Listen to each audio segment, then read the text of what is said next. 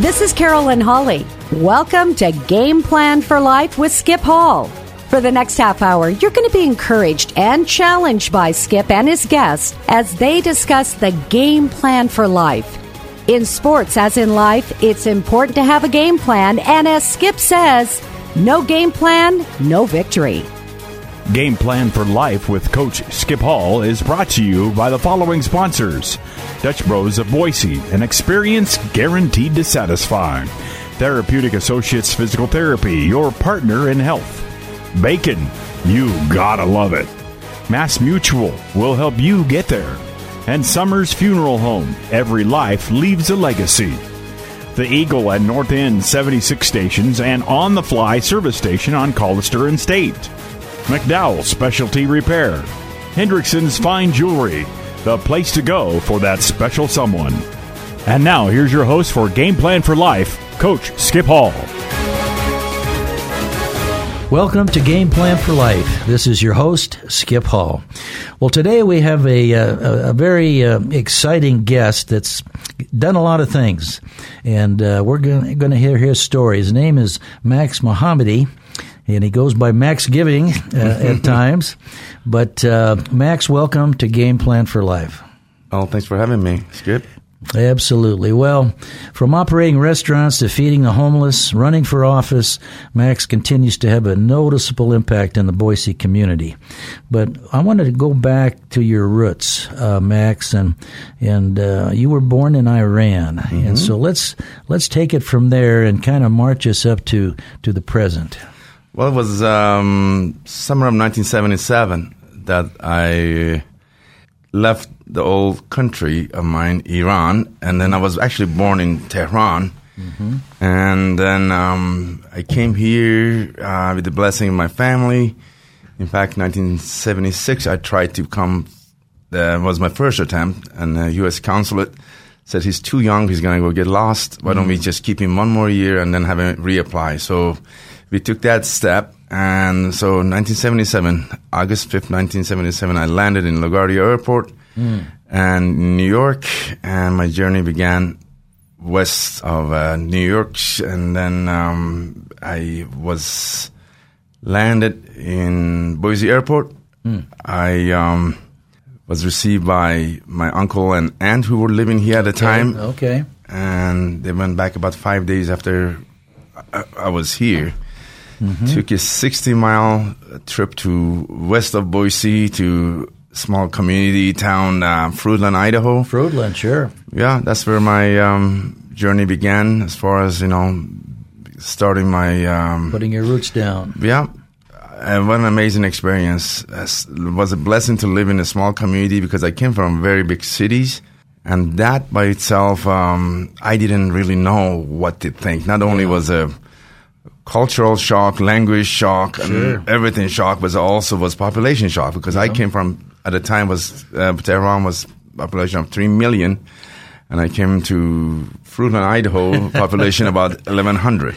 Yeah. So that would be a shock. Mm, that's where my, I guess, roots started form in the Northwest. And after graduating from high school, I went to Treasure Valley Community College.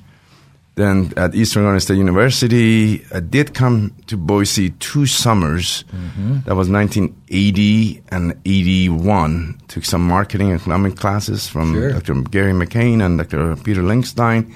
Amazing experiences again, and um, went back to Oregon. Graduated in 1982. Mm-hmm briefly moved to um, California, Sunnyvale, California, and did not like what was there. Yeah, I couldn't put up with the California. then I'm sure yeah. I don't want to have anything to do with it now because yeah. Boise has been such a I call it like yeah. a sun-kissed city for not just only me, but for so many. There's so many beautiful things has happened here. It's a little Camelot. It is. Yeah. Incredible. Incredible. Incredible. And I think that little Camelot was uh, Mrs. Morrison also had a little Camelot. yeah. yeah. Well, Max, uh, once you got your, your, your roots uh, planted here in Idaho and and uh, you started uh, a career. You were in the restaurant business, I know, for a while. And why don't you tell us about that? Well, I always, you know, I've, I love people and I love hospitality industry My, my background is business economics and business administration with the emphasis on uh, personnel management. And so I found myself a niche that I love to be in front of people. I did not really like the office work, just being behind the scene. Right. So I had to be up front and meet and greet people. Yeah. And I, that's was my nature. I I value that, and because of that, I have literally touched so many hundreds of thousands of lives because Yeah. the restaurant business you get to meet so Oh, many. you bet. And I did it for 33 years. I was successful at it. And when the event happened that we had to end up closing, obviously it was the biggest um, void for me. Yes. However, the biggest void was really losing the contact with the people who started as my guest and they became my friend. And, Yep. and we kept that alive. And to Yep. date, that has served me very well. One of the things I did um, early on, I was always searching for something to do to give back. And that was instilled in me through my grandparents and my great great grandparents and my family, my own mom and dad, that we have to give back in the communities. Old cultures, they always, you know, it's not a tax thing. they don't even use that for their tax uh, purposes, but they just do it as a being a community stakeholder and influencers.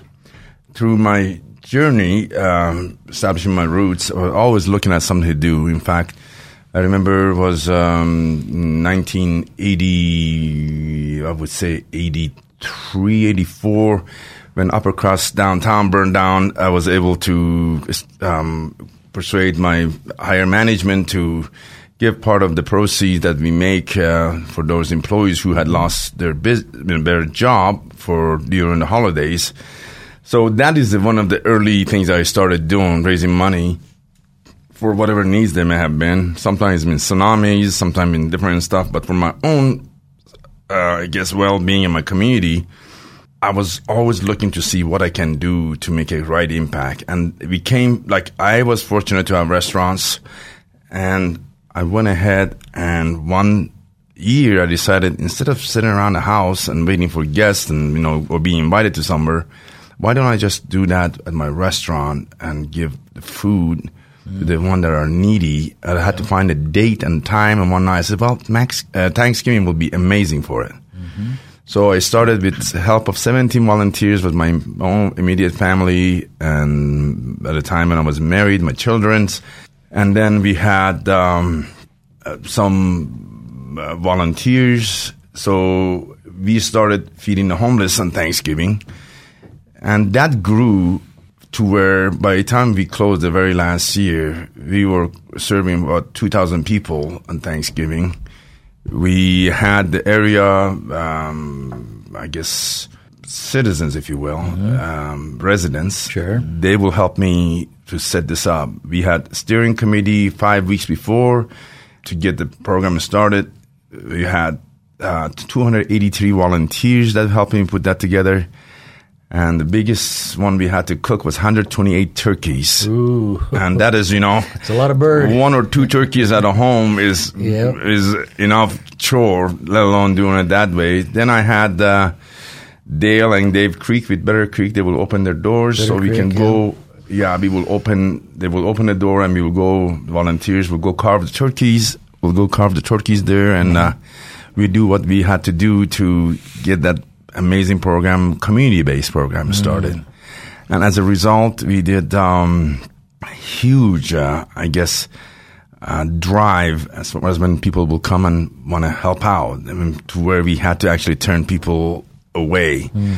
So, having said that, um, there was times that I could have used, uh, like say, monetary funds. In fact, the TV covered it to where I was struggling because of a turning event, uh, economic turning event, and some misfortune that happened within my company.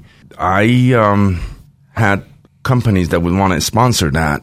And I honestly, because it was so dear to me and my community, I never allowed that to go in the corporate hands because I wanted to keep it, Right. you know, with the with the community. Yep. Uh, Yep. So it has served me well.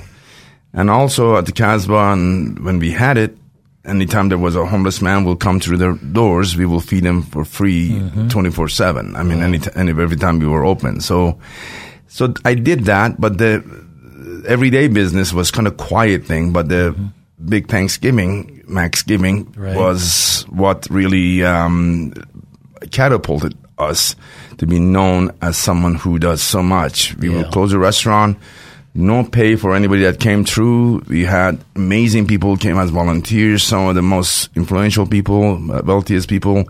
They will dress down or up and come and serve these people. Yeah. And that really touched me. But since I've closed the restaurant, you probably know I have done more serving of food through collaboration with local restaurants, Yeah. bakeries and whatnot. I'm, I'm thinking in last, uh, approaching our five years, uh, 25th of this month, I've served over 200,000 sandwiches. No kidding. And I don't know, a countless amount of bread and pastries. I mean, those are not even Yeah. part of it. But Mai Tai and um, there's a Poly Bakery, uh, Uh-huh. the one that been, and I hope for people who are out there looking for to do t- things that is nice. These people help their community, our homeless community, Yeah. on an everyday basis. so I would that's like to congratulate their vision and their heart as well. That's awesome. And their Abs- team. Absolutely. Well, we're going to shift gears here just a little bit. But we're going to get into Max Giving in a, in a bit. But uh, I want to talk about uh, something that happened uh, after September 11th. And uh, I know you were asked to speak. And why don't you kind of share that experience with the listening audience? Well, you know, every one of us have certain, um, I guess, crossroad we pass. And September 11, as uh, hard as it was on us, as a country, as uh, people who were so gravely affected by that uh, tragedy, I um, that was when I think I found my inner peace and what I had to do to serve. I had a call. This was September 11. Obviously, I, we all recall when we were of age to know where we were exactly standing when that happened.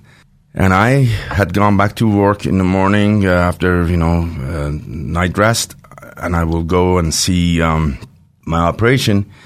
I get a call from a local leadership, basically Christian based, Uh-huh. and I was um, asked to see if I want to speak at the candlelight vigil that's going to be held on a September 12th. Uh-huh. Mind you, we don't didn't know our enemy at the time who st- struck us and and uh, all the things that followed. So they said, "Would you be able to come and do this?"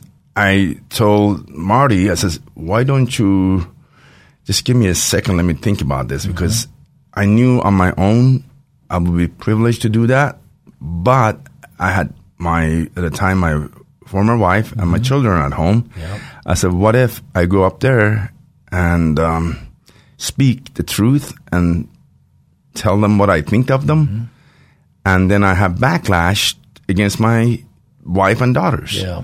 and my family. So I had to kind of think that through. Yeah. And uh, all of a sudden, thought came to my mind: Is Max, you have to. This is like you've been called to the call of duty, mm-hmm. and you're going to go serve your country, and all of that is secondary. You, your country will take care of things, but you need to be. You've been asked. You'd be like a soldier. You got to go serve.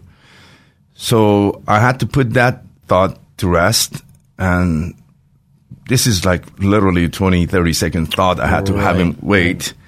And then um, I got on the phone and says, you know, I'll be honored to do that. But I had to process that to make sure what I'm doing is right or not. So I'll be serving. So I went and spoke at September, well, it was September 12th at the Candlelight Vigil at the, at the Qwest Arena and my message was so well received.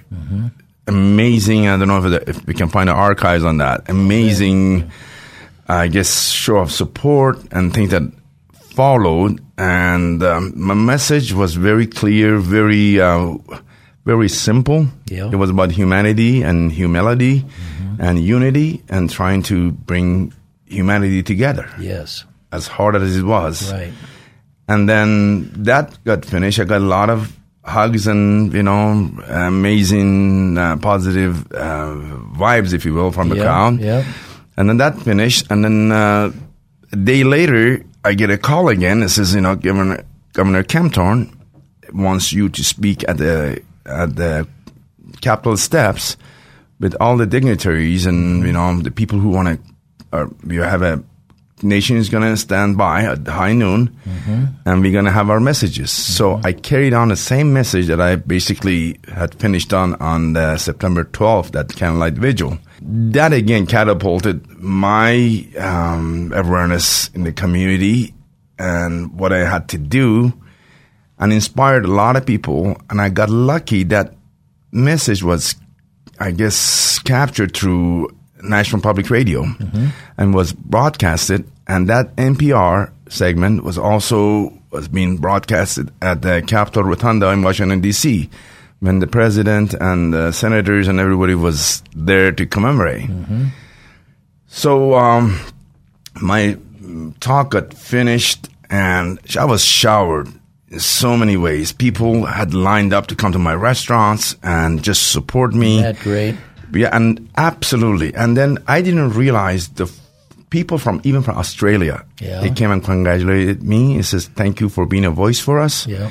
Because even as I said, people who live in a different continent, they were also fearful of what is happening. That it was they wanted to have some kind of representation, somebody who can tell this story. And this is whoever did it could not have done better as far as picking a person. And I felt very humble. Yeah.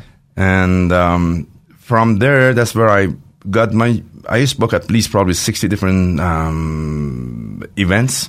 After that, uh, boardrooms, uh, synagogues, and the, you know the Churches, schools, churches. schools, yeah. And I got a humanitarian peace award from Interfaith, um, I guess, organization here in Boise through UN chapter. In fact, it was given to me at the Jewish synagogue downtown. I don't know if you remember the downtown synagogue that was moved to Latah, I believe, that uh, by the Morris Hill Cemetery. So, anyways, I got that award, and I got a lot of different awards from different people. We had um, uh, person who was in charge of um, USS Boise submarine. They came and visited with me. General King, God bless his soul, him and General French from I think he was from Montana. They came over and visited with me. A lot of different dignitaries Oh, and yeah, whatnot. Yeah, yeah, that's that's so good. Well, uh, want to keep moving on here. I uh, want to talk. Uh, I know that you you ran for mayor one year, and, and I think- 2003. and I think the reason that you ran was try to change the perception. And, and tell us about that. Beautifully said. You know, it, when I ran uh, as a mayor of Boise, because when I was traveling across the country, and every time I asked or someone asked me, "Where do you live?" I said, "Boise, Idaho." They're thinking like, "What the heck, Boise, Idaho? How do you, you know, land from you know halfway across the world in. Boise?" And then I had to kind of explain what's going on they would say like, "Isn't there a bunch of Ku Klux Klan people?" I said, "Never met one." I'm sure you know these people have different opinions, but that's what democracy is all about. I had an opportunity uh, at a time. Mayor Cole would come visit my restaurant quite a bit. So was the other uh, politicians and dignitaries in the community and the state. And I um, found an opportunity that with all the things was going on, I'm going to run as a mayor of Boise. People like Max, you could be easily shooing and become a city council member because people know you. Why don't you just do that instead of, you know, mayoral position? Mayor, well, yeah. they didn't know why I was running. I was running because, first of all, I uh, love the city I, I was living in, and I want to be proudly be the one that, if I was elected to uh, represent Boise, Idaho as its best, that was my vision. But I also change the perception of Idaho It's not a bigot state, It's not just you know monolithic as far as the um, cultures and whatnot it has, and uh, it served me well. I said even if I don't win, I'm going to be able to show that people of ethnic backgrounds do very well in Boise and do um, rise up to power of you know to become powerful leaders, if you will. And as a result, I ran with uh, Mayor Bieter and Juan Colleen and Chuck Winder, which we all have great respect for one another, yeah. and it was a great, um, I guess, club to be part of. Yeah.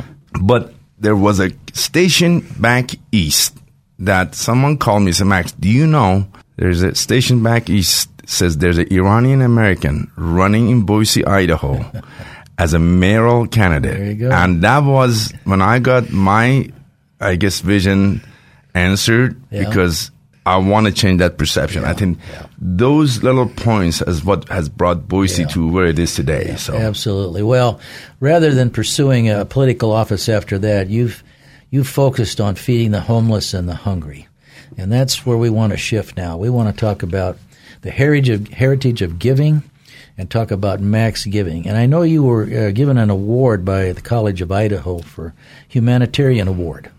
And uh, but let's let's talk about max giving. Let's let's dive deep into this now and. And if people are interested in getting involved at the end of the show here, we'll give the inf- contact information. But let's go to Max Giving.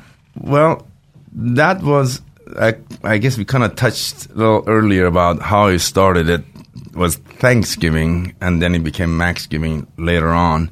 And that was really was beautiful part of it. It was a very innocent gesture. Somebody who is a new American, mind you, that I'm a first generation American, Yep. where your forefathers were, or people's forefathers were 200 years ago, is where fast forward. I am living in those shoes. Yep. And as a new immigrant, you have to, get, you know, pay your dues. You have to establish yourself. You got to set yourself apart from just the norm, and do whatever you can to show that you're also fully involved in everyday, um, I guess, life um, experiences. So um, I wanted to. th- That that's where the name got established Yes. and that's how the people knew about it. And I, about was it 2003 or 2004, I met a very good friend of mine. Now he's a younger brother to me, Dan Harrington, and he was around me. And he at times he talks about who certain people who chiseled him through his life, and one of them he talked about at our events or his event at Max Giving is the um, people who inspired him.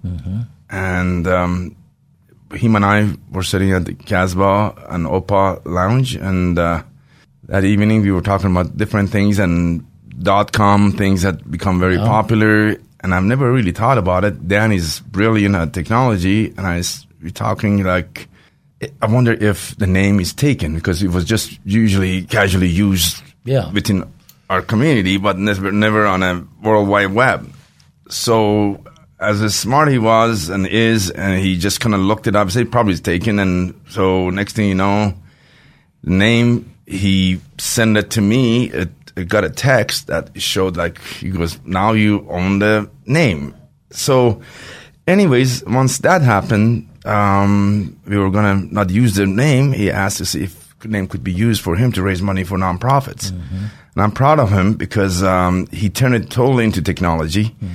And uh, Max Giving now, through his vision, is serving about um, over a hundred, uh, over a thousand event a year throughout the country, North America, uh, seven provinces in Canada, and they've just moved into uh, South America. Wow. So um, I believe they said they've raised over three hundred million dollar last year alone, Really. and uh, helping the nonprofits. That's awesome. Yeah, And their vision is obviously they're growing, and um, it's just good to be uh, thought of and have a uh, organization that is becoming so powerful um, to serve the nonprofits Yeah. to Yeah, yeah. where our heart is in the right place, and for him to offer it at such an affordable medium. It's uh, is it's wonderful to see yeah. all these nonprofit because every penny that comes in is very valuable, and we cannot just Sure. give it away because the greedy companies Yep, yep, that yeah. Well, offer feeding- those services. feeding the homeless under the bridge and, and, and all the different things, the many events that uh, that uh, you have, and, and you, uh, at one point I think there was um, I read about you had 120,000 meals served by yourself. yeah. Um, I mean that's that's that's unbelievable, but but yet a heart. Tell us what it takes to to be um, in the giving mode. What are the what are the important attributes? is you have to have it within your heart. Yeah. And you have to not look at the big picture. You have to take it on a day at a time and be able to commit the time. Commit. Commit Big. is a very strong word in English language, I think. And commitment and time, I think, is very valuable for anybody who wants to get in, involved. Right, right. So let's let's talk about that. We've only got a minute left, but how do people get involved? Let's talk about the, the website, the Facebook page, uh, direct people to, uh, how they can get involved. Well, with my program, obviously, I've done it all these years by myself, but things are growing. I'm able to help people who have a vision they want to give, give them ideas as to what they can do to get involved in nonprofit world. Because everybody has different cause and different reasons they want to get involved into um, how to give. I would say get online. Uh, I can get a hold of a messenger. Go on Website? want website um, just Max Mohammadi and Max Giving if they want to help with Max Giving side of it uh, through uh, maxgiving.com. Uh, locally here, we are, they're a growing company and um, just get in touch with our team. They will take a very good care of you. Well, Max, it's been a, a delight to have you in, and we really appreciate what you're doing in the community. How you're you're helping people that are less fortunate, and, and we just want to encourage you to keep uh, keep on keeping on because it's a it's a very valuable thing. Well, thank you. It is uh, to be here in your presence. It is obviously an honor, and to have you thought about me to come here and give you a, I guess, a talk. This is inspirational radio, and this is how you have inspired others, Well- and I'm trying to do the same. Well, you you are. You're inspiring a lot of people, and thank you so much, Max Mohammadi, for give, being a guest on Game Plan for Life. Game Plan for Life with Coach Skip Hall is brought to you by the following sponsors. Christian Brothers Automotive, Security Gold and Silver, a reliable source for your bullion investment, Domino's, oh yes we did, Clothesline Cleaners, visit clotheslinecleaners.com, Rocket Express Car Wash, it's a blast and Hoffman Auto Body. Hoffman Auto Body, someone you can trust. If you would like more information on how you and your business can become a sponsor of Game Plan for Life with Coach Skip Hall, just call the radio station at 208 377 3790 and someone will help you get in the game. Thank you for listening to Game Plan for Life with Skip Hall. This is Carolyn Holly inviting you to listen at this same time on this same station next Saturday as Skip and his guests go over the game plan for life. Have a great weekend. And remember, no game plan, no victory.